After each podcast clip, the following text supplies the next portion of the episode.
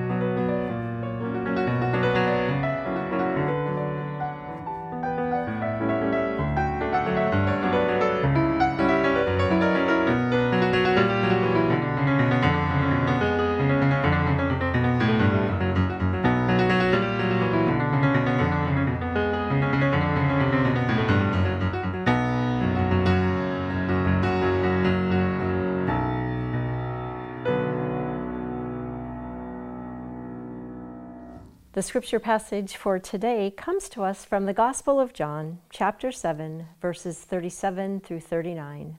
Hear now the word of God. On the last day of the festival, the great day, while Jesus was standing there, he cried out, Let anyone who is thirsty come to me, and let the one who believes in me drink. As the scripture has said, out of the believer's heart shall flow rivers of living water. Now he said this about the Spirit, which believers in him were to receive, for as yet there was no Spirit because Jesus was not yet glorified. This is the word of the Lord. Thanks be to God. Let us pray. Open our hearts and minds to the word just read and the words to come, O Lord of the living waters. Amen. Living waters. That's a great image, isn't it? I think of those fresh, cold waterfalls spilling into pristine rivers, particularly the ones that we could drink from when we were kids. Life giving, clear, refreshing, living waters. I can't help but compare that to some of our water retention ponds these days. Any of us who have been in Florida for a while know that our sunshine state has a notoriously wet rainy season. On average, a wet season in Florida can bring 70 inches of rain.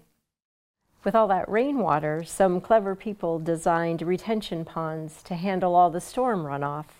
Without the help of these retention ponds, hurricane season could be much more problematic than it already is. Stormwater retention ponds have been mandatory in new residential and industrial developments in Florida since the 80s. We even had to expand the size of our pond here on the church property when we built the Palm Center. And it has become a beautiful water feature that is now home to a family of geese and other flora and fauna, and will one day have a walking trail built around it for us to enjoy even more. However, have you ever seen the retention ponds that are full of stagnant water? There's one that I regularly walk by that has a layer of green scum across the top. It is the image that comes to mind when I think of swamp. Well, I like how Jesus is inviting us to a life that is flowing with rivers of living water. And the best part is that Jesus is crying out to anyone who is thirsty. You don't have to be qualified or deeply committed or have your life all together. All you need is to be thirsty. But sometimes it's hard to admit that we're thirsty, isn't it? Our whole American dream is built on independence and self sufficiency. Our culture values competition, strength, and power. And here comes the Savior of the world saying, Hey, if your way is not filling you up, come to me, and I will give you waters of abundant life. I don't know about you, but for me to admit that I am weak, that I can't do it all alone, has been a real challenge for me most of my life. I think I get afraid that if I show this weakness, it'll be like a crack in the foundation of my life. You know, when water finds a crack, it keeps pushing through until the whole dam breaks away. But then we are free at last. Perhaps this living water from Jesus can flow through us so that our old lives are washed away and we are made new. I'm not exactly sure how to do this, but I wonder if it takes a posture of humility and surrender. Perhaps we can start with an openness to God to fill us with the Holy Spirit. What if we were to confess that we are weak and thirsty, and then to allow ourselves to be a vessel of God's love and grace? Dale Bruner wrote in his commentary about his good friend who attended his Sunday school class.